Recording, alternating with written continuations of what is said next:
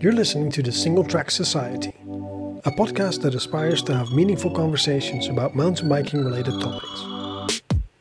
My name is Jarno, and my life has revolved around bikes since 1985. I'm sitting down with the riders, racers, industry insiders, and anyone passionate about mountain biking. We'll talk about their riding adventures, the lessons they've learned, what inspires them, and how they see the mountain biking community. Welcome to the first episode of the Single Track Society. For this episode, I sat down with Doug from Basque MTB. He's been running a mountain bike guiding operation in the north of Spain since 2008. We chat about how a Scotsman ended up in Spain, what a guide has to deal with on a daily basis, and how the coronavirus affected his business. We should be technically we should be online now. Um, yeah, my one's my one's up. Perfect. Oh, we had some uh, nice technical difficulties, as it always uh, always is. Um, yeah, Doug, nice to meet you. Um, nice to meet you. Thanks. And uh, yeah, tell me a little bit about who you are, what you do, where you're from. Well, I'm Doug, Doug McDonald, um, and I'm the owner of uh, Basque MTB, which is uh, like a fairly small mountain bike guiding uplift holiday company based in the north of Spain, um, which is between really Bilbao, San Sebastian, and across the Pyrenees. Um, I'm originally Scottish, as you can probably tell. Uh, I'm from the very north of Scotland. Um, but I've been out here in Spain for what, 12 or 13 years now. So probably my accent's mellowed off a little bit. uh, and yeah, my wife's my wife's from this part of Spain, so that's how I ended up here. Um, so 13, 12, 13 years ago, we decided to move out uh, for a bit of a change of life. She wanted to move back home, and I was ready for a change. So that's what brought me here, and how I ended up being a mountain bike guide for, for a living. Not bad, not bad. So there, there you are. Um, well, obviously, before you moved out, you you were already a mountain biker. Um, yeah. So where exactly did you did you grow up? And, and... I grew up. Well, I actually grew up in an amazing place for mountain biking, which is um, about an hour north of Inverness, um, on the east coast, where there's a, like a, a famous trail centre there called Golspie, um, about maybe a, an hour from Cairngorms National Park, um, and an amazing place for mountain biking. But I didn't really do that much mountain biking uh, when I was growing up, or we did. We used mountain bikes, but we didn't do mountain biking. That makes sense. Uh, we used mountain bikes because we lived in the middle of the country. And then I, I went to Glasgow, so I, I sort of did my adult the adult part of my life in Glasgow, and it was really there that I started mountain biking. Um, you know, all about mountain biking, like you know, going for a ride rather than using a bike as a transport to do something. Um, so that would have been, well, I don't know, like 99 or something like that, that sort of time.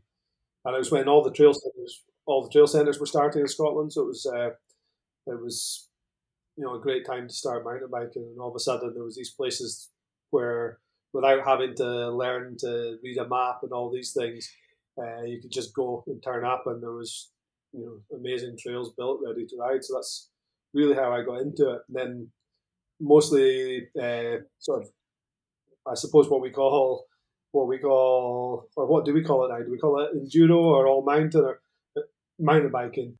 There's lots of new marketing names for for, for all of this. And then yeah, like obviously Innerleithen was right there, so um, and there was the uplifts um, that were were run there. So that really got me into sort of more like let's say the sort of gravity side of things. That was sort of the the format that I, I, tried to do when we when we sort of started Basque MTB work towards having not downhill but like a an uplifted, you know, where you spend as much time going down as as going up, let's say, um, which means you need a lot of uplift.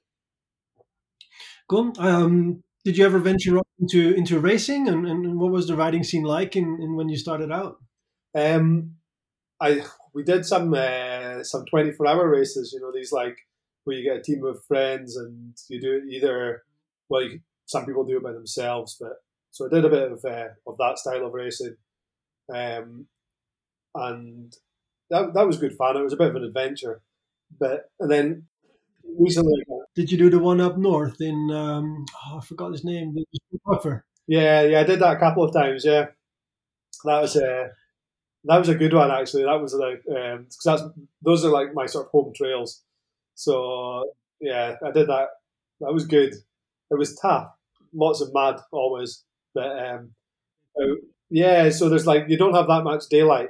You know, it gets light maybe I don't know ten o'clock in the morning, and then it gets dark again at sort of three o'clock in the afternoon. So oh wow! It, but it was really good atmosphere, and they had a big tent, you know, with heaters, and and you would uh, come in your lap and stand next to the heaters, trying to because uh, what happened a lot because it was so cold is the bike would freeze up, so you couldn't change gears or so. yeah, I, I, had some colleagues who who actually have done it, and I know a bunch of people that did, and I've, I've had an invitation once or twice just to go over and do it. It's, it's I just couldn't get myself to, to, yeah, I just couldn't get myself to um, to go that far up north in that time of year yeah. uh, and do a 24 hour race. And, uh, but I've heard a lot about it, and yeah, um, I know it's quite legendary. So yeah, no, that must have been good character building. Yeah, that's it. And then recently, I've done more. I've done like a, a bit of um, you know the, when the EWS came here, I raced, but mm-hmm. Not really my my thing to be honest. It's uh, not.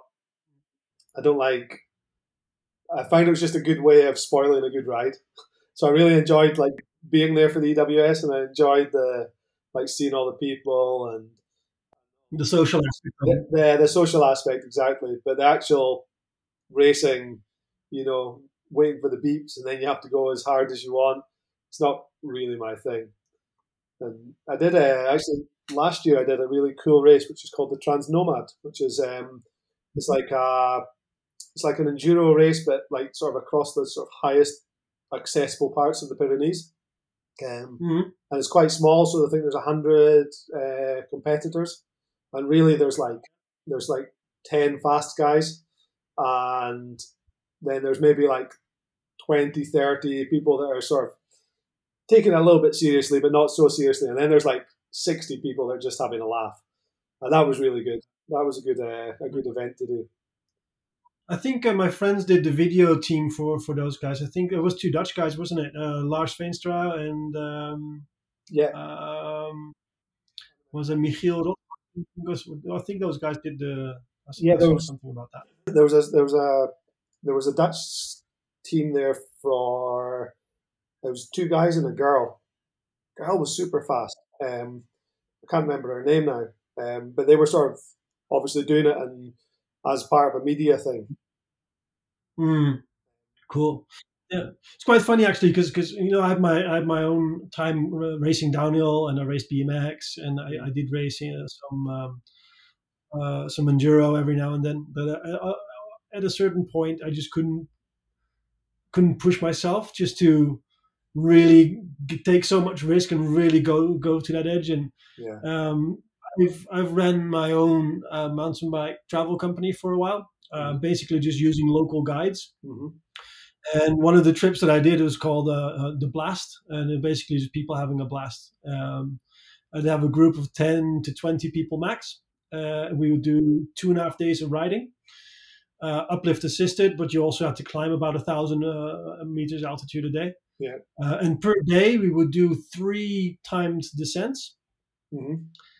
Um, but they were like blind racing, and the timing is no style, you know, synchronized watches, three, two, one, go, and and it was exactly like that. You had like the top three, four people who were on it and not slowing down, and then the rest of the group was kind of like, "Oh man, did you see that view when you came around that corner?" And I had, yeah, I had to stop and take a picture. so uh, but usually after day one, people were kind of chilled, and on day two, I was always announcing the difference, the time difference between people.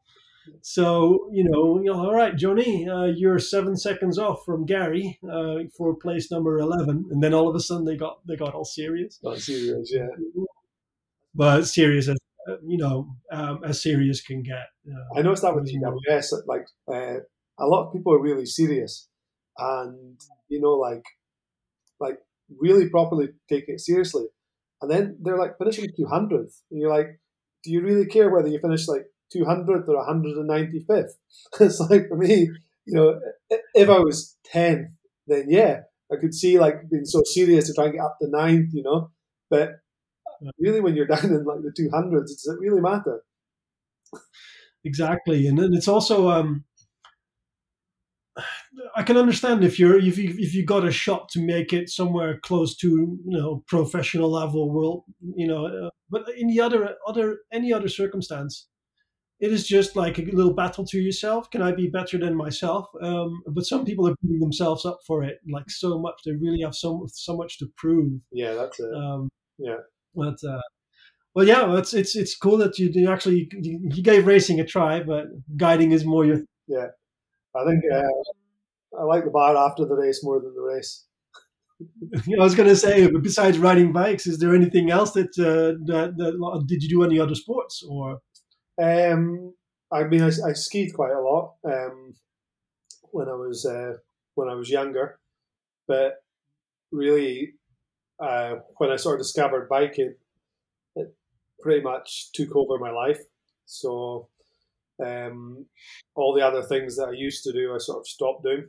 Um, and even now, you know, to to to make the effort to go skiing, um, you know, and it's expensive, and you have to drive there, and there's other people, and you have to queue, and uh, or just to take my bike, and I can just go out my door, or or I can drive to somewhere new and go, and it, I don't really find the the attraction to do anything else. I think I, there's not really a, a point where I say I've had enough biking now. I want to do something else.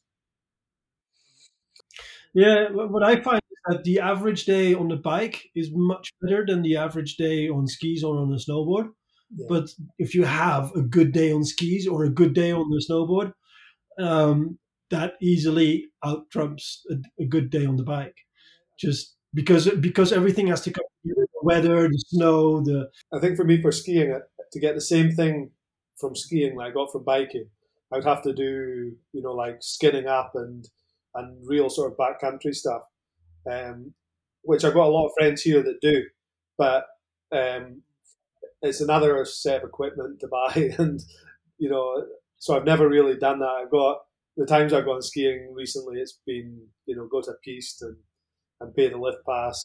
I do a fair bit of the backcountry stuff. Um, but in the end, it's just a load of faff bringing loads of gear because you need extra clothes because you get sweaty and then the wind comes out and then you're freezing cold and then you go over a glacier and then you need to get all kinds of ropes and uh, and just a risk element, a risk assessment element of it. Um, shall I go? Shall I not go? Uh, it, it is. I'm always quite excited when winter comes around, but when it's usually around March or April, I'm like, yeah, no, I just want to grab a bike, smash out a couple of laps, and then you know end up in flip flops and a beer. yeah, exactly that. That's it. So, um, Basque MTB, uh, you, you mentioned there was a there was a lady involved uh, in in in, uh, in in the start of it all. So, um, based in Glasgow, doing your thing, uh, living life. I would presume uh, a Basque lady enters your life, and and tell me more about that. Uh, yeah, that was it. So my uh, my partner Amaya, um, I met her just by chance in a bar in, in Edinburgh, um, and yeah, sort of changed changed everything really.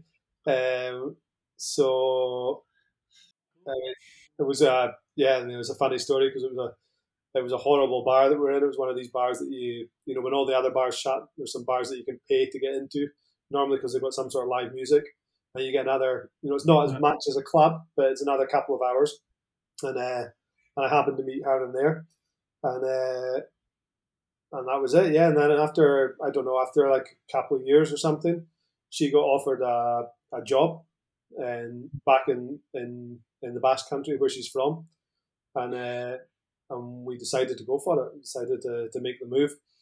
And uh, at that point, I don't speak any Spanish at all. I was going to say, what about what about the language barrier? Yeah, now I- now I still speak Spanish with a Scottish accent, but uh, now I can speak Spanish, but back then it was it was almost nothing.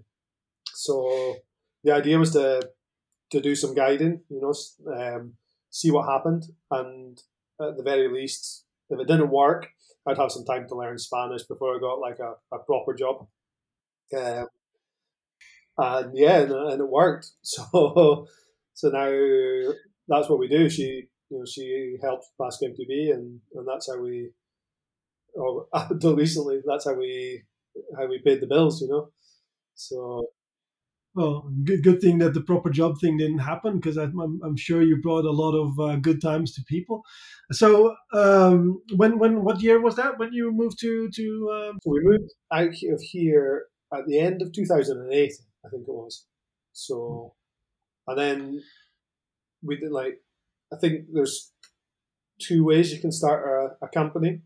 Uh, one way is slowly, and the other way you need money. Um, you know, so so you invest in, in advertising and publicity. But when I moved out here, I mean, really, like it wiped out all the savings I had um, moving, you know, getting rid of like, you know, the flat I had and all of these things. Um, so basically, when I ended up moving out here, we just had absolutely no money at all. So mm. for doing advertising and everything like that was impossible. Um, mm. and you know, just even things like you know I had like like an old bike and you know like trying to keep my bike going so that things didn't break on it and just really you know if I like in my suspension my fork had blown up I, I didn't have money to replace it you know? So it was like it was a funny time but basically what we did then is we just started very very slowly. And I mean the first year I think I guided like 40 people the, the first year and obviously hmm. didn't make any money at all. And then the next year, a lot of those 40 people came back or told other people, and we guided like maybe like 80 people. And it just gradually built up like that, um, sort of quite organically, which was really cool because I think if I'd, if I'd arrived here with a whole bunch of money, excuse me, if I'd arrived here with a whole bunch of money and designed a company and set it up like what my idea was back then, it wouldn't have been the same. It was cool doing it slowly because I was able to sort of like um, try things out and and sort of shape the, the company that that worked for me and for the area. So it gave us time to do all of that rather than just all of a sudden being busy and, and then like when you're busy you're just really reacting. You know, you're you get a booking, you make the booking, you do it. Whereas if you've not got any bookings, you can sort of go and, and decide what you want to do. Yeah, it, it grows organically, and I and of course uh, I've also from my own experience, you, you sit down and you you you try and think everything through until all the details, and then basically when you're when you're a couple of weeks in, uh, you already realize that all the details that you thought of were actually rubbish, and your whole plan, like the whole three weeks that you spend thinking everything out, this is not going to work. No, I'm making the change from like uh, the trails or the, the the type of day you would have on a bike for just yourself, or maybe yourself and some some friends that you know really well. When you try and package that and sort of put it to somebody else, you know, it doesn't work. Um, and I, think there's like a real uh, a real sort of art to putting together a day that works for with a group of people, even you know, we only use small groups, but with a small group of people with lots of options, and you know, somebody's tired and have an option for them, or all of a sudden these guys came that they told you they were expert riders and they're not, and you have to suddenly you know change everything, and all these things that are so different when you ride with with friends, you know. And the other thing is your friends. You arrived a bit of trail and it's rubbish, and you say to your friends, "Oh, I'm sorry. Last time I came through here, it was really good." They don't mind. But if that's somebody's one week of holiday on a bike a year, and and the morning has been a rubbish bit of trail, or you know, it, it's that you can't do that. So it's really different. Yeah, yeah. The pressure is really on in those situations, isn't it? And um, and yeah, especially also the difference in level. Um, yeah, a lot of I know a lot of British people they go like, oh, is it like a red trail or is it like a, a black section? Mother Nature doesn't think in those type of colors. You know, you can have like a super fluffy, what would classify as a blue or a green, followed by some rock garden death nard that you know only Mother Nature can come up with, and it's hard to classify. It's really hard, and uh, and there's real cultural differences as well. You know, um, for how people describe themselves. You know, like like uh like for instance, just from where I'm from, Scotland, it's you'll get people that say, "Oh yeah, no, I ride a bit, I'm okay," and then you know it turns up and they're like, you know, they're, they're absolutely the most rapid person you've ever ridden with. So it's like you've got to sort of be aware of that, and also where people are from. You know, like we're we're lucky that we've got good trails, but a lot of people don't have that, and a lot of people um, have um, trails that aren't that difficult, or or for instance steepness. You know, lots of places in the world don't have steep trails, so they say, "Oh yeah, no, I'm a really good rider. I can ride everything," and then when they come, they're like, oh, "What is that? That's not a trail." so, yes, follow me. yeah, yeah. So now I've got a lot better. Now we've got like a way of, I you know, I don't just ask people what their level is. So now we go through a whole process, and you know, if I'm not sure, I get people to send me videos of them riding and and stuff like that. So that side of things definitely got a lot easier. Well, you learn quickly once you um, have a group of really good riders on a mellow trail, and they start, you know, panicking and crashing and uh, yeah, that's that's you, you, want everybody to to stay in one in one piece. Yeah, so um, was it 2008 2009 uh, you started guiding of course you had to get some kind of guiding qualification so what did you go from the scottish cycling yeah. or so i went for the um, the the scottish system so uh, when uh, when we decided we were moving out i basically started doing my my qualification um, and I got the Scottish, the SMBLA. Um, so I got that qualification. And really, what we found in Spain is there's there's a real vacuum of um, of organisation, which is starting to get filled up just now. But I mean, when I moved here, there wasn't mountain biking really. There was a handful of people doing what we call mountain biking, and it was a real shock for me. Um, you know, the the level of the riders. There was a, a small pocket of very, very good riders, and then like where in Scotland the, the majority of riders were, there was just nothing. You know, those people that were that were riding single track and enjoying technical trails, there was hardly anybody riding like that. And then there was what like the most cross country of cross country, you know, like skinny tired mountain bikes. Um, yeah, skinny hardtails, lycra, minus 10 degree uh, stems of 120 mil. Exactly that. There was a lot of that. So I was like, you know, there was these like good riders. A lot of them have gone on to be to be professional. We've had, you know, world champions in my in my village and and um, just in in the villages here, we've got like four or five people that raced uh, World Cup downhill. So there was there was a, that which really they were above my level, obviously. Um, and then there was all these cross country guys that for me that, that wasn't mountain biking, and, and in the middle there was nothing, and there was you know like uh, the first thing I did here is I found a trail center and I went to the trail center and I did the the red trail, and it was like fifty kilometers of cement. So I was like, well, I'll try I'll try the black trail, and that was hundred kilometers of cement, and I was just like, so there, and there was no um, awareness of mountain bike guiding or or anything about what qualifications were. You know, so we would go and speak to speak to people like we're trying to get permission to do mountain biking. What do we need? And they were like, no, you just pay pay a third party insurance, and that's all you need to do. And now it's starting to come. So now we've got a course at the moment, um, which is not the best, but at, at, at least it's something.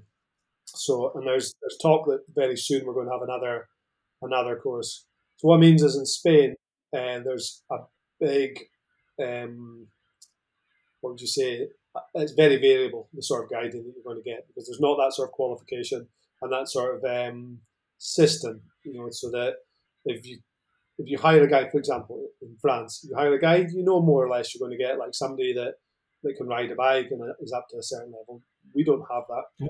So because of that, basically what I've done is I've done my Scottish qualification, and then as I took the guides on, they've done whatever qualification they could do here, um, and then I've tried to like train them as part of their their sort of introduction to Basque MTB. And we're lucky we don't have a we don't have a turnover of guides. So like you know, Antonio, my guide, he's my oldest guide. Uh, he's been with me for like ten years. So the basically the first year we're doing stuff to, to train the guides up. Um, you know, learn the routes, learn our style of guiding, how we guide, how we look after people. Um, and and then after their first year, they basically sort of start guiding by themselves. So we do it more or less like that. Cool. Yeah. Um, there's there's uh, Europe has been quite a, a, blanket of different qualifications, and um, some of them notoriously easy, some of them notoriously difficult. Um, and some of the markets are extremely protected in certain countries. Yeah. Uh, I, I know that there's the EOMTB um, qualification that they're really trying to group everything together into a European uh, guiding qualification, which which I think is only is only good. Yeah, I think it's got the it's got to be improved. I mean, it's um, I spend a lot of time with people that were sort of pioneers in other other activities, you know, like canyoning or or uh, whitewater rafting or even like sort of uh, mountain, like high mountain guiding. And it seems to be the yeah. sort of the way in in Spain anyway that it's worked that the they, people start doing it, and all of a sudden when there's this sort of critical mass of people doing the activity, they suddenly suddenly realize they've got the they've got to regulate it. So, oh yeah, and I guess that'll happen. I actually found out in the in the course that they're running in Spain, they actually talk a lot about about Basque MTB and about how we do things. Um, so I guess what will happen is they're going to put in a proper qualification. I hope you know something that's you know like not just something you do in a weekend or a week. And uh, and I guess what will happen then is we'll have to I don't know how you say it in English like co-validate or you know so you have to do an equivalence basically. So, so me and my guides will will be able to do that. I hope. Yeah. Yeah, no, definitely. I mean, it's all fun and games until somebody gets hurt in the end, isn't it? And then um, then um, I mean I know in in in, in Britain uh, when I did my uh, I got the British cycling level uh, hmm. guiding. Um, yeah. And they were talking about certain incidents like sea kayaking incidents and, yeah. and the hiking incidents and all that kind of stuff. And that really just sharpened up the the, the, the requirements and, and what you need uh, on on uh, on day to day basis. And, and yeah, especially if you're out on the mountains so many times with with with riders, there's there's you know it's just a matter of time before you. Uh, I say that all. Yeah, you need to apply first aid. yeah, I mean, I say that to people that I know that are sort of starting guiding and maybe using, you know, a course that they got over the weekend. Um, is it's not rocket science, but really sit down and think about what you're going to do, especially if you're just a single guide. What you're going to do when you when not if when you have the accident and you've got a guy there that needs help is maybe like in a lot of pain um, and what you're going to do because the panic you feel in that situation is uh, it's intense it's really and if you don't have all of your stuff lined up beforehand and it's stuff that they teach you in, in the guiding qualification to a point but a lot of it's just taking the time and sitting down and thinking and thinking what you'll do you know what order you're going to make your phone calls in, uh, what equipment you've got with you, uh, what plan you've got for how you're going to get somebody out of an area because you've got to think that in not in, in every area you maybe don't have the best uh, mountain rescue that's available. So it's yeah. something we, I mean, obviously over the years you have accidents and it's it's uh, it affects you. You know, it's um, yeah, of course. I mean, you got your you got your route assessment uh, situation where you have to basically go over what you plan to do for today.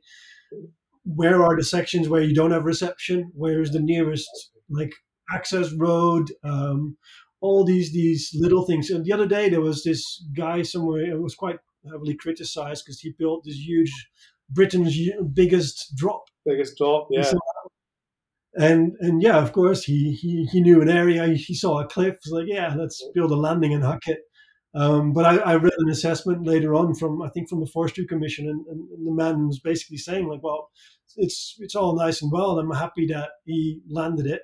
He mm. didn't injure himself, and then everything got taken away. But he says if if anything would have gone wrong, um, for mountain rescue to even access that place would have been yeah, sheer impossible. And I think a lot of people they they always kind of forget that that part of, of riding bikes. You know the um, the famous um, hip pack pack lights and uh, and uh, don't bring anything on your bike ride situation. You see that a lot as well.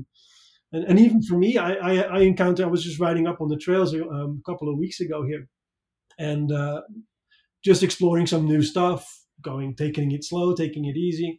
Um, didn't bring much. Didn't bring my first aid kit. Um, and I hit a tree stump with my shin. Yeah, I just opened it. Yeah, I I didn't even crash. I, yeah. I, just like hit something and then I stopped and I looked down at my shin. It was just gaping hole in it. I was like, oh crap. yeah. Um, and then yeah, what do you do? Like, well, don't have a first aid kit. Does it hurt? No. Okay. Is it bleeding badly? No. Okay, great. Uh, but then that real assessment kind of comes in. It's like, yeah, I, I actually you know, I should at least bring, um, you know, you got these Israeli bandages that they like come in a package and then they wrap around because any any normal first aid kit also won't won't really do the trick either. Yeah. Um, you're standing there with your little band aid going like. Mm. We I built a trail out the back of my house which they call El Ferro, and uh, and it's got no reception and it's like so so gnarly, and uh, and it's I, I don't ride it by myself because of that. And like, it's just right out there in my house and I love it. And I know it's well within my ability, but it's one of those things that's got proper gnarly sort of section in the middle. Um, and if you fell off there, there's no reception, um, you'd be in real problems. I had it actually when I was building the trail. Um, I put up a, a, thing: "Don't ride this trail because I'm building it and it's all soft and the ground's not settled in properly." But obviously, the local riders some of them took that to mean there's a new trail, let's go and check it out. So I was I was there about well just before dark, uh, just finishing off digging this section, and I see these guys coming down it, and first rider, really good rider, I actually know who he is, and then the two riders behind weren't, and the guy in the back crashed on the on just after the gnarly section, and uh, he crashed and he went over the bars, but he had his you know the dropper uh, remote, so he had a a dropper remote on the bottom was uh, for his, his, suspension, you know, for locking out the suspension, and the dropper remote was on the top. So he'd gone over the bars, and basically the dropper remote had like opened his dick, like uh, cut almost halfway through it. So he was there with his hands and with all this blood like coming out through his lycra, and I was like, "Listen, you're going to have to let me see it." And well, you know, we, we opened it. I was like, "Oh, that's uh, that's hospital." And uh, but they were there. They didn't have uh, obviously no reception. They didn't have any sort of first aid or anything. And in the end, I took out, I had a, a mask for uh, for COVID, and with that, with some pressure, we managed to get it to stop bleeding. And uh, but they were a long way from help, you know, very quickly. So basically, then I had to like help them down the trail I left all my tools and everything. I had to help him down the trail. I got him in my van, which was luckily parked at the bottom, and we drove him up like this sort of 500 meter climb on a road.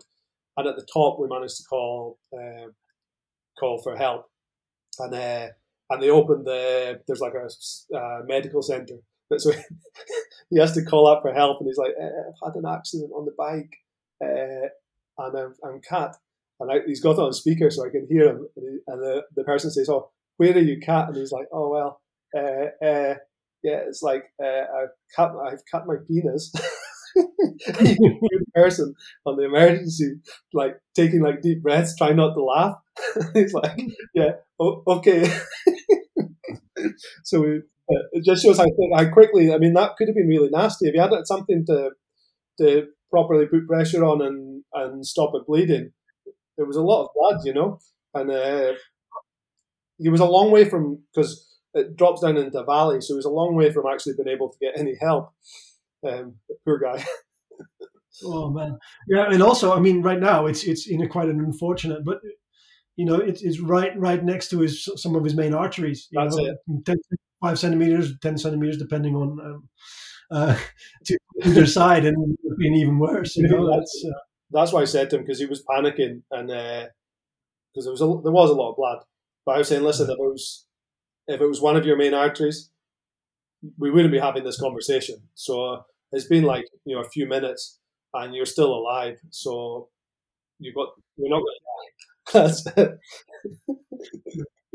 oh man, poor guy. Or maybe while while he was in hospital, they could they could do some enlargement. Um, yeah, that's what I said. So in an extra couple of centimeters. oh man.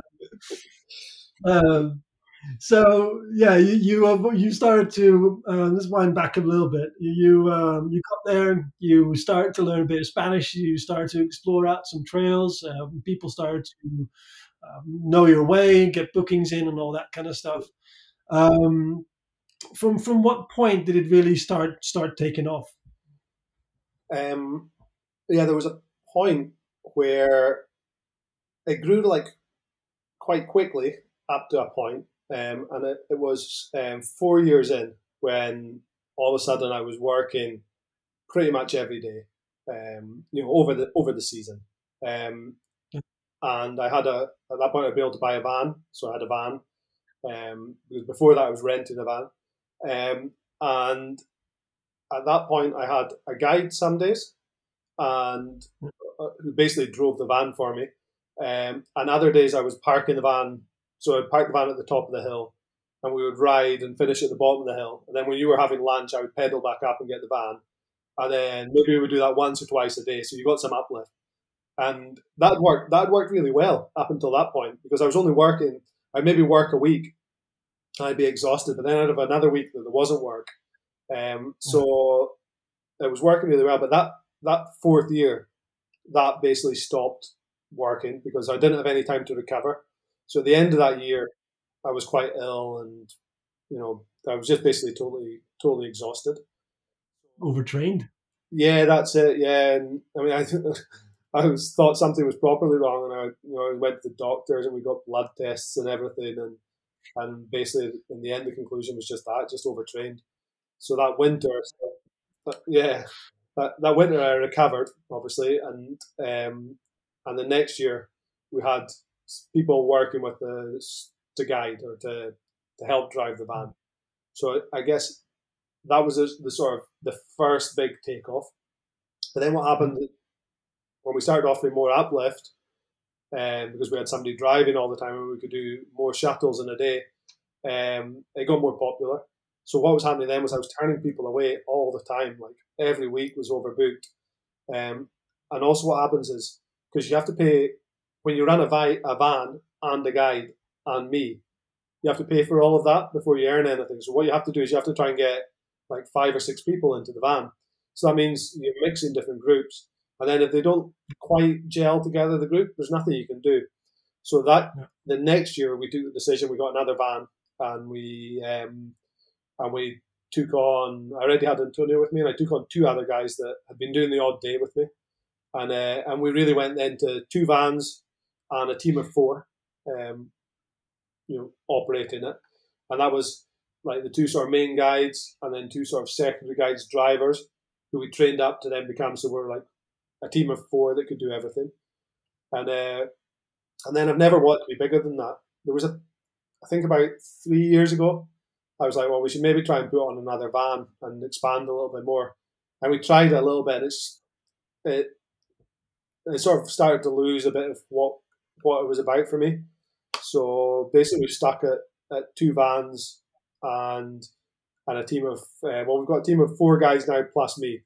So it means I can uh, I can have some days doing office work and but I can still I can still ride and and uh, normally when I'm riding, there's already a guide, so I'm doing like doing some photos or whatever.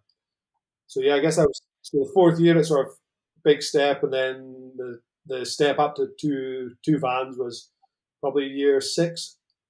And like I say, we hmm. never really never really wanted to go further than that. Yeah, I think at some point it just becomes more work and not necessarily more fun at work. Um, and also not necessarily more money it's just you know more things to go wrong more more things more vans to break down uh, more people to crash and and yeah, not necessarily increasing the quality of of life and of work and of, of, of the trips themselves. Exactly. That year we started doing doing three groups. What i was finding was i was going in the morning i was sort of saying hello to everyone checking everyone was happy uh, sorting out the problems that there were speaking to the guides telling them more or less what the plan was, going home, answering emails and stuff, and then coming back at the end of the day, and everybody's arriving back all happy from biking. I come back from the office, and uh, and then basically just you know asking how was your day, you know, uh, do you need any help with this or with that? And I, I wasn't really mountain bike guiding. I was just I was like a you know tour organizer, I suppose. An office worker. That's it, an office worker. I was like, well, if, there's just no point. It's just you know, it's like to be that close to all and see everybody having such a good time and not be involved. I'd rather go and work in an office, you know. So yeah, I mean, not everybody. Uh, I mean, being the boss of something is nice, but uh, yeah, not everybody's passion is to manage a big group of people, and yeah. um, you know, it's just nicer to get your hands dirty and be out on the trail and exploring stuff, and seeing the joy in people when you're guiding them down, you know, those amazing trails that you know, and then like, oh, you're in for a surprise now, and then you reach the, the bottom, and then you see this joy on these people's faces. Yeah, that's something I. Yeah, that's what you don't. That's what makes it worthwhile. Exactly. And almost everybody that comes, uh, you get on with because you've got something really big in common. And also, they're on holiday, they want to have a good time. And so you end up having like really good fun with people, really enjoying people's company.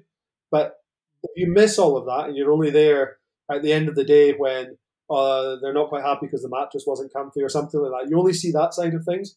Um, you know, you're you're really sort of solving problems rather than enjoying the fun part of it. So yeah, yeah, and also if you ask anything, uh, if you ask people like, "Oh, is there anything we can improve?" Because that's something that's on your mind. You know, you can always find something to moan about, and they'll be moaning moaning to you about that stuff. So yeah, definitely is true. Hey, I, I read somewhere that you've got quite a few famous guests as well, and a few few industry insiders that wanted to uh, wanted to do a free trip with you. Oh, tell me about yeah, I won't, I won't tell any names, but uh, that was when I started. That was so the first year that I was running. Like I said, I didn't have a van, so I was hiring a van, and I got this inquiry from this uh, group of Americans um, who basically wanted a free trip because they were they were industry guys and they were like, "Oh, I know we don't pay for things." Where do you know what it was like? It was like uh, what I hear a lot about now with the influencers you know, they were like, oh, no, we know everyone in the industry and we can put in a good word for you. And, you know, but you need to like do it for free. And I was like explaining to them that because I don't have a van, basically why charge them for their trip is going to pay for the van. And maybe I get like a few euros, but it's, there's not really that first year, there was no profit. No matter how much I worked, I wasn't going to make a profit because it was all going away on van rental and all of this. So I couldn't do it. You know, maybe, maybe now I would do it. Probably not, but it would be easier to do it now than it was back then. And uh, so I said that I wasn't going to, and they they offered me skills training as a as a you know payback. Yeah, so like, look, we'll give you. You're just starting up. We'll give you some skills training. Uh, we're really good riders, and uh, you know we'll we'll do that for you, and you give us a uh, you give us the guide, and I was like, well, look, you know, like I can, I'm not like Steve Peat, I can ride a bike, you know. Uh, uh, so I was like, well, listen, look, tell you what, guys, you sound like you're, you know, way above uh, my level. What about we come to a deal? If you feel like you're not enjoying the biking because it's, you know, because I'm not able to guide you at the level you want to be guided at, um, then we'll do skills training, and I'll bite the cost for the van um, and I'll you know I'll charge you a reduced a reduced rate. And then, well, the first thing was when they turned up, I didn't realize, but the Americans do their dates a different way. So they do uh, year, day, month. Uh, so it's like so they booked for what I thought was the seventh of June, and it was actually the sixth of July. Um, no, it was the other way around. I thought they were coming on the seventh of the sixth of July, but they came on the seventh of June.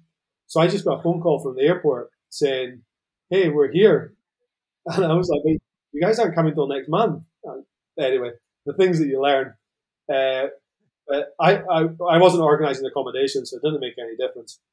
So um, I, I, I, you know, rushed down to the van rental place, rented my van, went and picked them up. And then on the first trail, yeah, like I obviously I was nervous because I couldn't afford to pay for the van, and uh, so I like set off like guiding. Uh, and those those days we guided at the front always. Quite often now we, we guide from the back, but we guided from the front. And I set set off down the trail, and you know, like after like a few seconds, I realized that there was nobody behind me, and yeah, they were good riders, you know, but they were very different style of rider. They were like you know they could climb anything, um, and they could get down everything, but it was that like uh, cross country style, you know, like sort of super precise. Whereas I'd sort of riding a bit more downhill, and I was more like use the speed and you know over things and straighten things out and um, you know pump and jump, and, and they, they couldn't do any of that. So and you had a quite a uh, you had quite a bit of good motivation, uh, you know, to, to, to maybe that was my maybe that was my first mountain bike race. Actually, thinking about it, first prize money was not losing any money on van rental. I did. You know what? It sounds like whenever I tell that story, I feel bad because it sounds like they were horrible. They weren't. They were really nice. They were they were really good people, um, and, and, we had a real laugh about it. They, you know, uh, there wasn't any egos. They were just like where we come from. Um, people ride like us, and we don't have people that ride that style like like you ride. And I thought in Scotland, like you know, there's just such a high level of like if I go ride in the trails, and I'm you know, it's on a good day I'm average, but that's it. And uh, you know, the next you know the next person I guided was uh, was Rowan Sorrell. Um, from uh, back on track. You know, it's obviously an amazing rider and uh, so flowy and so natural on the bike. So it was quite funny doing doing those two things sort of back to back. sort of puts you in your place. Yeah. That's mountain biking for you, isn't it? Because one day you're the fastest and you're the guy that's the good guy, and then the next day you're you're the slow guy. You're showing up with a new group of people, and you're like, "Oh, oh, okay, so that's what we're doing today." yeah, that's it exactly. I remember, um, I remember taking um, uh, taking an American guy up to uh, Annecy. There's a place called the Semnoz. Uh, it's all natural trails, just hike trails, and uh, there's some things built, but but not much. Um, and he just came from from uh, from California, I believe, and he's like, "Oh, you know, I'm going riding this weekend. You want to join?" So we we did a double car whammy uplift situation and thousand something meters of descending, and I started pinning it down this trail, and of course it was like rock strewn everywhere. And there's some like two or three sections that it kind of like awkwardly goes up, and you have to get off because you know you can't the 10, 10 meters you can't ride. And after the first run, he's like, "Oh wow, that, that's wild." Um, I don't. Nobody ever takes a shovel to these trails, do they? And we're like, "No, man." No. Yeah. We just ride it as it is, and just you know increase the skill level and stop stop the shoveling no need to rake, uh, rake any of the trails around here. Besides, there's too many trails to ride if you want to smoothen everything out. You in certain parts of America, there's definitely that sort of like you know the we actually we, we call it uh, Sendero Americano, like American single track here in Spain. We don't have any much of it at all, but every now and then you find a bit of single track that's just you know perfectly smooth without any rocks and manicured. Yeah, manicured. Yeah. And there's definitely some people that ride you know just that sort of stuff. Yeah, welcome to Europe. It's a shocker. Yeah, that's. Totally different. So, so um, what, what did what was the uh, the situation like with the locals when you started? I mean, of course, you're uh, you're the you're the stranger coming to to the Basque Country, and you've got all these plans. Uh, was it all smooth, or yeah? Uh, um, in all the years of uh, guiding, I had one problem for a while, um, where somebody felt that I'd come into their area and um, and wasn't um, respecting it as much, and and that was very very quickly sorted out. But um, I guess because like other people now, like without sort of without sort of boasting about it or being big headed or whatever. But other people now have jobs because of the marketing that I did for the area through Basque MTB, and most of them sort of appreciate that that that you know when I started, like people, I mean, for the Basque Country, people didn't. Most people didn't even know where the Basque Country was, and like now it's sort of a place that people think of to go mountain biking. Um, yeah. And as well with the Pyrenees, I started before the Pyrenees on our side was a destination for mountain biking. So you know, I was already going by the time like Zona Zero started the year after me. So you know, because of that, I was sort of involved in um, helping to a certain extent, and also uh, getting the benefit of to a certain extent um, those those areas starting. So we never really had any sort of negative um, sort of feedback from people. And then I've done things as well. So like um, we have a policy that the guides are local, um, which is for lots of reasons, but it helps. Um, we also have a policy that if we go to an area and there exists a local uplift company, um, then we'll try and use that company as much as possible, as uh, as long as the sort of you know they offer a, a decent service. We always try and use like locally owned hotels. Um, we also try and use uh, like restaurants um, that either put some money back into the trails or are owned by local people or local riders. So like all of those things um, mean that we're sort of contributing. So we're not one of these companies that we turn up with our vans, we use your trails, and then we take the guys away to like you know the like a big chain of hotels where they're going to give me like a 25% kickback for, for putting people there. We don't do it like that. So, and then on the other side, um, I do a lot of trail building, um, like not in the Pyrenees because um, because they've got that side covered, but on the Basque Coast and around here. So that nobody can ever really say like, and I know like some of the local trail builders here don't want people using the trails, but they they they tell me when when they build a new trail and where it is and all that sort of thing, and that's just being being a trail builder. You know, like that's um, that's the sort of benefit you get from spending time building trails. You know, the, there's the mountain biking community, but within the mountain biking community, there's a trail building community, which is a sort of smaller and a little bit more um, difficult to be part of. You know. Yeah, I think it's got to shake, show up with the show up with the tools and, and doing the getting getting the work done and yeah. Um, is making making things happen. Nice, nice, nice to see that. Of course, you know it's all about giving back. Uh, like you said, there's some companies out there that they're really just come in, they rent a huge chalet, they all do their, their own cooking, they bring their own food from everywhere, and um, I see that in a, lots of different places. That as long as you involve the community, they can actually see the the, the value to it. Yeah. Um, but it's, it's difficult difficult to to bring a sport quite unknown to you know quite rural areas where you know people have been a lemon farmer for 17 generations and you're doing what? Where? How? And they just you know it's, it's, difficult to get their head around in the beginning. Yeah we're seeing that a lot with uh, with places like Zona Zero and in the Pyrenees where it's these really small rural communities and all of a sudden the places are filled with bikers you know? And, uh, and there's some some adjustment needs to be done. You know for instance like with our guests like we arrive you come off the trail and you ride these little villages, and all the villages are built on a slope and they've got steps, and it was really tempting to to ride like an idiot through the town exactly.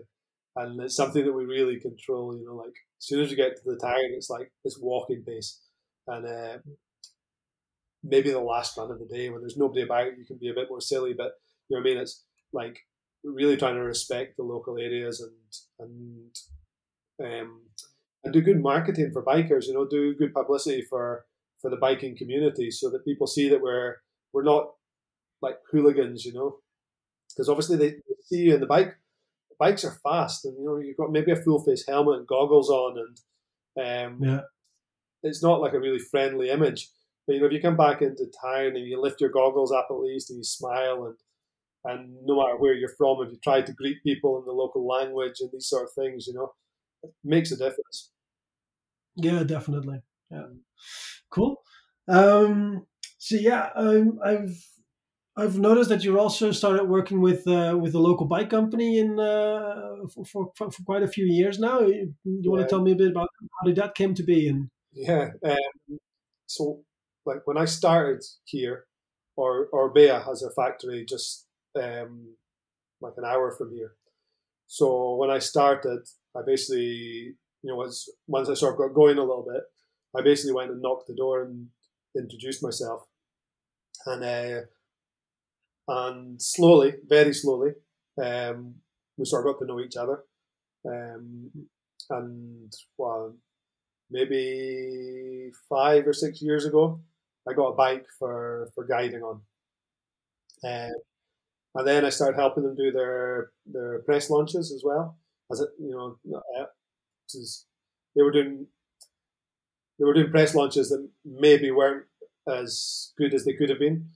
And my thing was, well, that's what I do. You know, that's my job is to organize. It's basically it's not with journalists, but it's like you know the the I organize accommodation, food, all the trails. Um, you know, so the idea was to sort of help them with that. So now I guess for anything that's sort of gravity, you know, or or trail or gravity, then we help organ, organize the the press launches, um, and do do quite a lot. Like uh, we get to test some of the new bikes, um, you know, sort of through the, the prototype stage, um, and put some miles on them. Um, we get to do like little video projects. I don't know if you saw the video thing that we did uh, up in the Pyrenees, camping up in the mountains. Um, so that was like a that was a sort of little video project I sort of proposed to them. We basically did do like little things, helping out here and there, and and getting involved. And I guess in return, we get um, we get bikes, which is brilliant. Especially, you know, Orbea's come from from uh, a very sort of like road cross country um, style. Lycra. Yeah, that's it. To I mean, like you know, the new Rallon, the new Occam's amazing. The new the new Rise, which which is their electric bike. So they've got these like really great like trail gravity bikes, um, and they're you know obviously there's new things coming out, new things in the pipeline, and um, they've gone from basically being bikes that I rode um, because I didn't have to pay for them, the bikes now that I would even if I had to buy them myself, I would. You know what I mean? So it's been a cool cool to be like part of that process, and now it's really good for us because you know when you get a fast group coming out and you're on a bike that you're not really that happy with, it's really difficult. But you know, so now having like, uh, and especially like there was a, a period there when the bikes were changing from being like carbon fiber to be, or sorry, from being aluminium to being carbon fiber, and all of a sudden all of the guests were coming out in these carbon fiber bikes, and I'm on my, I was guiding on a on a Cove G spot at the time, which weighed like 17 and a half kilograms, and uh, and, exactly. And it was really hard. And now, you know, normally every week we've got like the, the guides of the nicest bikes. It's like, you know, or at least as good as everybody else's. So that makes a massive difference just to just the sort of day to day life. Yeah, 17 kilo bike is not the most. I mean, it's it's durable. I can I can you can tell by the weight. You, won't get any mechanicals know, while guiding, but yeah, combine the 17 kilo bike weight with like your guiding pack because that also includes you know all the spares that everybody else forgets plus an extra set of clothes plus you know all that stuff so um, yeah. yeah so now yeah no that's that's sort of the relationship with Orbea it's um uh, it's like Orbea's um, I don't know if you know but Orbea's a cooperative so it's basically the company is owned by the owned by the workers so it's got like a it's like a it's grown a lot over the last few years, but it's like a, a, sort of family atmosphere. So it's cool to sort of be part of it and um, be part of that sort of thing, you know. And it's all quite exciting because the bikes are, you know, they're really improving their, or have improved their bikes, and you know, it's it's an exciting thing to be part of, and it's cool, cool getting to help with the press launches and all these things. Yeah, I, I, see that more. I've, I've been to Basque Country only once, mm-hmm. um, mm-hmm. long time ago when I was uh, I was actually a, uh, uh, the van driver and uh, for a uh, for a band. Okay. yeah, they, they were like, oh, uh, we need somebody to drive. We're doing a tour of France and Spain.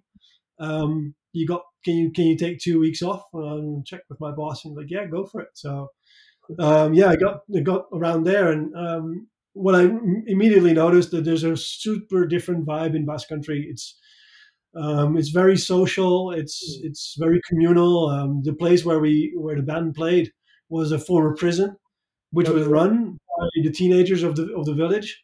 So if you're older than 21, you had nothing to say in that building whatsoever.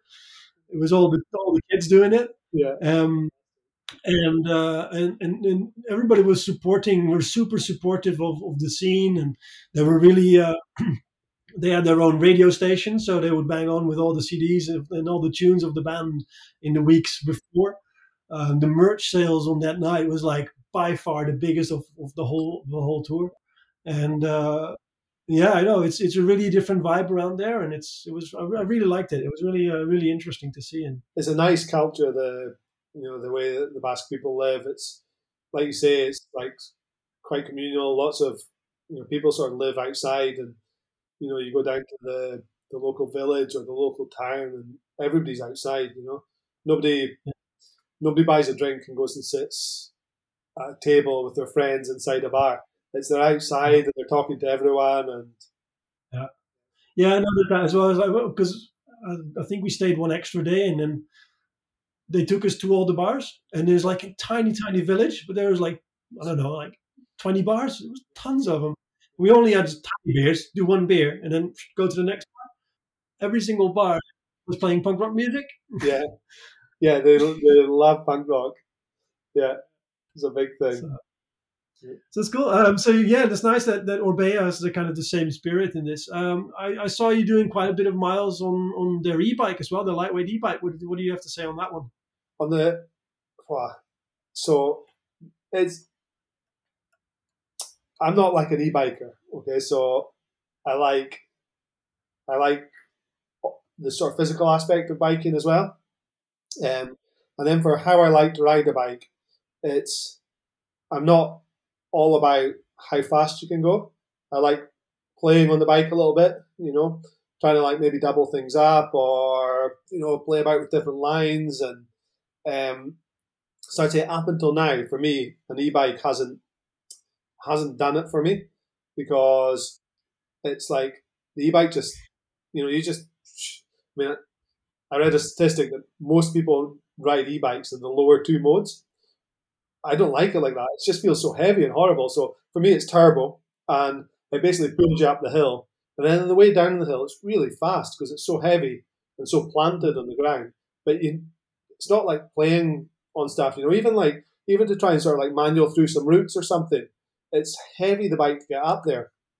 Um, so I'd say like for me the Rise, which is their e-bike, is like the first e-bike I've just gone, wow, yeah, like you know when I after the press launch and uh, I did a bunch of miles on the prototype and everything, I really didn't want to give it back. Um, it's you, you I mean, you can ride it in turbo. It just doesn't have much range like that.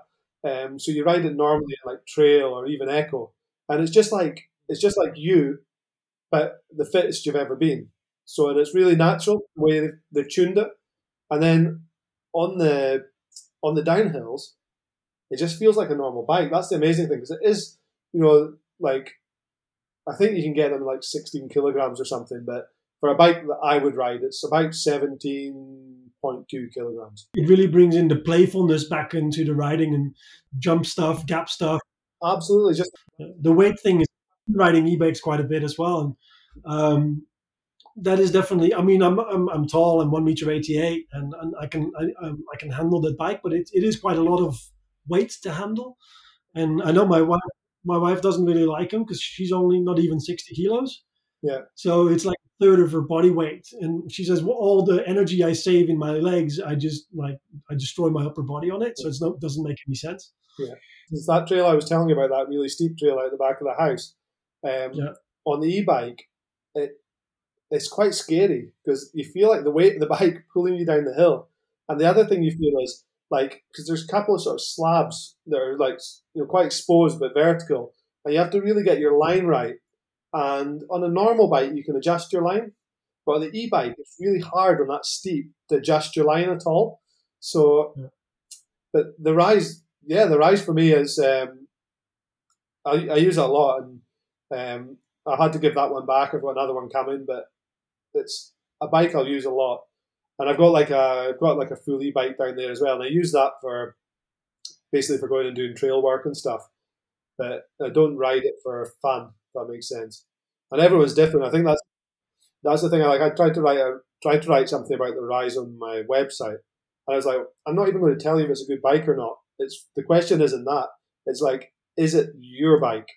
Because if you're riding an e-bike just now, and you like everything about it, then the rise isn't for you. You're not going to like it. Um, but maybe if you're riding a trail bike and you want a little bit of help, or you're riding an e-bike and it's frustrating you because of the weight, then then maybe it's the bike for you.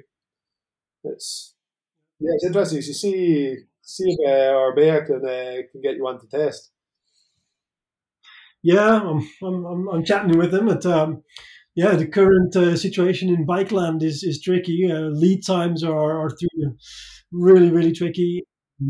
Marketing teams, they, they, they are struggling to find bikes to test. And, and then there's the other question what good is it to test a bike if it's sold out for the next 18 months? Yeah, I'm in the same position as like I'm waiting for. I've done like half of a. I want to do like a an article on the rise with different weights and uh, changing some things and just seeing how it affects the the range, and then write like a really honest article just with the data, so that you know because like I think people that buy that sort of bike are quite like me, like a bit sort of geeky. They want to see the numbers. So halfway through doing the article, but I had to give the bike back because it was booked out for someone else. And now I'm waiting to get to get it again. So Yeah, it's it's tricky. I, I I'm I'm kind of thinking that you know with IMB at some point we just need to go and purchase our own bikes. Um, I would I would need probably would need to ask for more reader support for this, and um, but if we really want to continue with doing bike tests, um, yeah, I don't see any other way because um, uh, what was 2020? um, so 2020 started off brilliant. Um, like you know, like a full year booked and you know as busy a year as as any other year. And then obviously we heard about the about the pandemic, and I think like a lot of people didn't believe that it was really going to be as bad as they were saying, you know.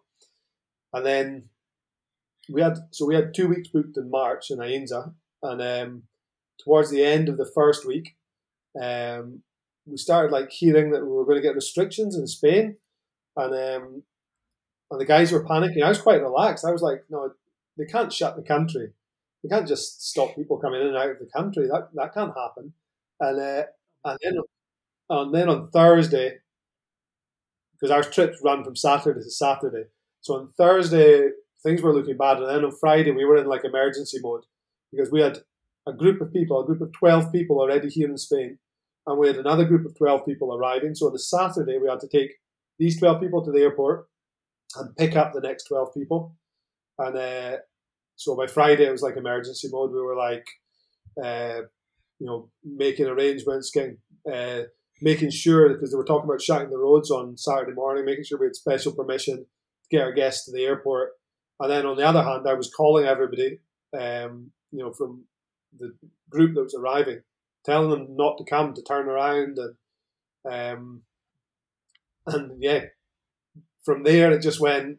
You know, we thought would open again and it'd be like a, a month or you know, be, we'd be guiding again by June and then no, June wasn't going to happen, and then oh, surely by July we'll be working again. No, um, and they actually opened up. So we opened up for two weeks in July, um, and we we had um, two groups, so half groups they were, but two two half groups of six people, and um, and it was brilliant. It was really good. No no problems at all. And then everything shut down again, and so basically, I booked six hundred people for 2020 and I cancelled 580.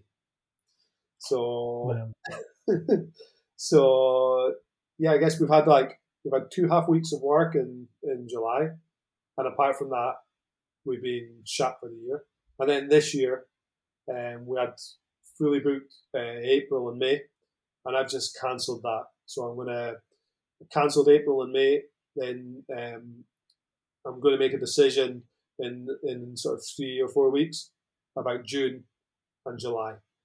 Um, and it's the same thing. We've got we've got less bookings for sure this year, but for instance, September and October are really fully booked, and hopefully we're going to be able to do those. But it's just obviously we want to work. You know, we're desperate to work for financially, and also because we want to we want to ride our bikes with people. You know what I mean? And and run uplifts all day and then have some beers afterwards. That's like you know we're missing it. Um, and but we can't take any risks because the risk you're taking is with somebody getting stuck here, or you know, um, another example is uh, if there's uh, if everything isn't open, then maybe your insurance doesn't cover you. So we really want to open, but we don't want to take any risks. Um, you know, thinking about like having a hotspot, a Basque MTB hotspot, you know, it's just it doesn't bear thinking about. So, so I guess we're being maybe a little bit cautious, you know. There's a school of thought saying that um, any type of publicity is good publicity, but I, I think I, would like to challenge that. Yeah, I think so. in, the, in the new COVID hotspot in 2021. I know that. Just imagine a small mountain bike company in the north of Spain was responsible for for thousands of COVID cases. No, it's not. I just even like just as a responsibility to the people, you know, our guests, as people we know, and you know, really don't want to do anything that puts AMD in any sort of uh, awkward or difficult or dangerous position. So, so yeah, basically, that's we're hoping that you know with the vaccine rollout and and all of that that we'll be able to start offering something, but we're you know we're going to wait. We're cautious. That's it. So it's been. How was the uh, was was what was the the help like from from the government? Is that is that been um, satisfactory or is it has it proven a bureaucratical nightmare? And it's been a, it's been a bit of a nightmare to be honest. Um, so in theory, like because all my guides are employed, so they're not. Uh, I don't just contract them; they're they're employed by Basque MTB, uh, which gives them a lot better um, protection and, and rights. So they're getting something from the government, um, which is up until now has sort of been enough to to survive, um, and that's you're never sure when it's going to stop. At some point, that's going to stop. Um, the problem, I guess, is that we have to pay their um, social security still. So as a business, we are being asked to pay f- for those guides still our part, which is like you know it's like a couple of thousand euros a month. Um, but the helps for businesses aren't very forthcoming. So so far, I would say in the year we've had pretty much zero zero help from the government. Um, the now there's a help come out in the town, which is or in the region, which is like four kilometers to the north, but we've moved into a different region, and there's no helps in our region. Well, there's, I mean, there's a small help, but the the number of hoops that you have to jump through to get to it, um, we're like it could potentially cost us more to pay the accountant to get us the help than the help would be worth. Um, so no, we've really we've really sort of survived, I guess, on savings and a bank loan for for paying all these things. Because that's the thing with the business that the costs, a lot of the costs don't stop. You know, so you've still got to lease your van. You've still got the we'll pay all all of the insurances that we have. Uh, you know, we pay I don't know what it is, but it's a good few thousand a year in, in insurances to let, let us do what we do. And all of that has to keep being paid because we might be able to open. You know what I mean?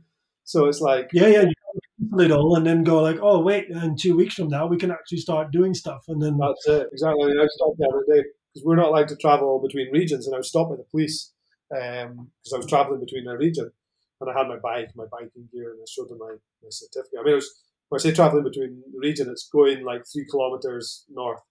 Um, yeah. So I could have ridden there, um, and he was like, "You're riding your bike," and I was like, "No, no, that's my job." It's like, and I'm being out because I, there's a trail there that I have to go and check. Because next week we might be able to work, and I need to know that that trail's in good conditions because if I can work, then I need to go to it. So, yeah, so yeah, it's been a bit, it's been a bit of a disaster really for, um, for business wise, you know, for and, and how much how much help. But on the other hand, you sort of feel a bit, you know, it's been a disaster, but uh, none of us have got sick, you know. Um, we're not at any, we're not losing our house, you know. We're not. There's a lot of people worse off. Um, mm. So it's been it's been a, a difficult year, um, and it's not finished yet, but it's we've you know we've we've got through it. You know, I'm not. There's no danger of Basque MTB uh, folding or going under. Um, and yeah, now like the guides have got some other things going on, you know, like to sort of keep them busy and and get some money coming in. I've got like I'm doing a couple of days work um, actually with Orbea at the moment, helping with some translations. My wife's doing some translations for for another company, um, doing like a lot of uh, a lot of trail building, um, and I managed to get like the local government to to start a project for some trails building around my house, which it's all these like so there's lots of there's not lots, but there's there's some positives you know come out of it as well. You know things that maybe we wouldn't have had time to do uh, in a normal year, that that we've had time to do. You know, so that's cool. I think no, I'm saying that that's cool that these things have have happened. I think it's there's some positive. Yeah, I mean, there's always um, you know through every difficult moment you you you come out as a stronger person and you um, you have some new realizations and um, I, I, see that a lot just around me as well. There's there's so many people out there and have to rethink their plan or have to reassess what they're doing on the day to day and uh, and trying to make things work. And yeah, I really hope, especially also for you guys, uh, that that uh, the vaccine and yeah. you can start doing stuff again in in, in, in summer because uh, yeah, twelve months, thirteen months. Yeah, I think things are looking positive at the moment, aren't they? I mean, there's a lot of the vaccines are being rolled out, uh, cases are dropping a lot, um, and then I think it's things have to come back. I mean, what I'm hearing from people, because obviously I'm speaking to a lot of people, because I'm speaking to people to book their holiday, and then I'm speaking to them to cancel it. And what I'm hearing from a lot of people is a lot of people aren't even wanting me to refund them, they're they're just want to move their date. You know, can we just oh, move it forward six months? So people are, are really desperate to uh, to have a holiday. So I think things, yeah, things when they come back will come back strong. Yeah, I think so. It's kind of comparing to the Roaring Twenties. You know, I'm, I'm expecting to see uh, uh, it's like in the 1920s where everybody was just, you know, out about doing things, going places, bars, restaurants, music, and holidays, and all that kind of stuff. And uh, I'm, I'm pretty sure as well that, that that, that stuff will pick up. And and of course we've we'll have lots of good reasons to go to Basque Country because you've been digging trails for about 12 months. And that's the beauty of it. And it's not just me. It's um, I remember when because we were in lockdown, we weren't meant to go out of our houses at all, other than for like you know buying shopping or going to the doctor, unless you had permission to work. Um, but we weren't allowed to go outside to exercise or anything. I think I was I didn't go outside the the fence of my house for like two months, but when they, they lifted that quarantine, all of a sudden you start going out and checking. There was so many new trails. And so a lot of people during the quarantine have been sneaking out and digging trails. So here, just in my like, you know, I live with not like huge mountains, but like sort of six, seven hundred meter mountains on on either side, and we've got like six or seven new full length trails in, in the, the area.